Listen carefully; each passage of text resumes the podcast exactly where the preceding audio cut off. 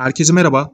Ben Hürriyet Teknoloji yazarı Burak Kesayak. Bu podcast'imizde teknoloji devi şirketlerin yenilenebilir enerji alanındaki rekabeti üzerine konuşacağız. Teknoloji dünyasında artık kaliteli ürün ve hizmet sunmanın yanı sıra çevre dostu bir strateji izlemek de büyük bir öneme sahip. Teknoloji şirketlerinin ürün ve hizmetlerindeki rekabet artık enerji sektöründe sıçramış durumda. Dünyanın en büyük teknoloji şirketleri olan Apple, Google, Microsoft ve Facebook'un da aralarında yer aldığı RE100 şirketleri yenilenebilir enerji kullanımında kıyasaya bir rekabet halinde. Bu dev isimler karbon emisyonlarını azaltmak, tükettikleri enerji kadar yenilenebilir enerji üretmek için çalışıyor. Hatta ofisler, veri merkezleri ve diğer tesisler de dahil olmak üzere farklı bölgelerde tükettikleri enerji miktarından daha fazla yenilenebilir enerji üretebilmek için santral yatırımları yapıyor.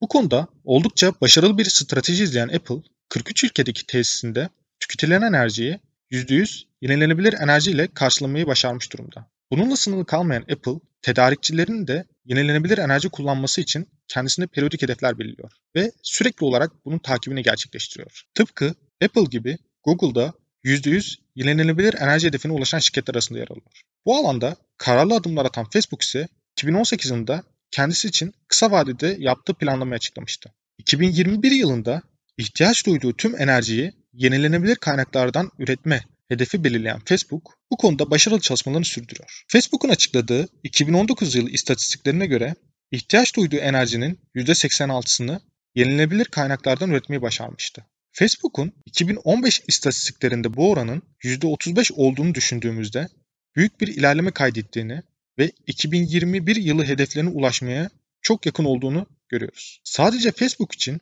2019 ile 2017 yılı istatistikleri karşılaştırıldığında ise karbon emisyonlarında 22 bin araca denk gelen %59'luk bir azalma yaşanmış durumda.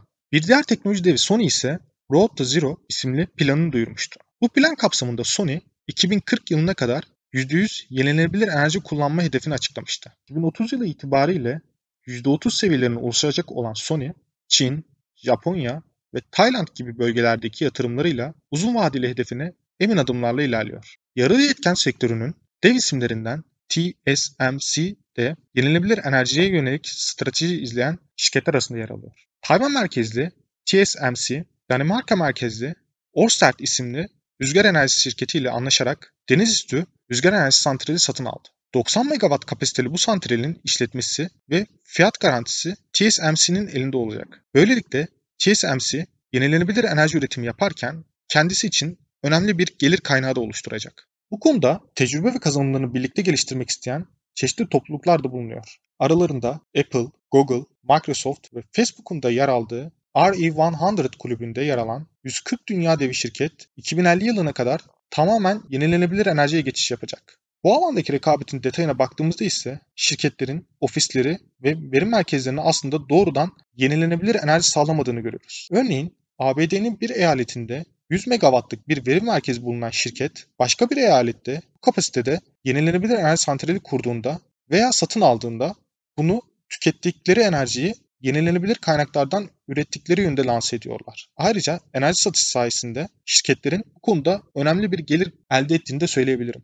Sürdürülebilir bir dünya için teknoloji devlerinin bu şekilde yenilenebilir enerji kullanımını destekleyici stratejiler izlemesi gelecek için umut vaat ediyor. Bu podcast'imizde teknoloji dünyasında yenilenebilir enerji kullanımındaki kıyasaya rekabeti konuştuk. Sonraki podcastlerimizde görüşmek üzere. Sevgiyle, sağlıkla kalın.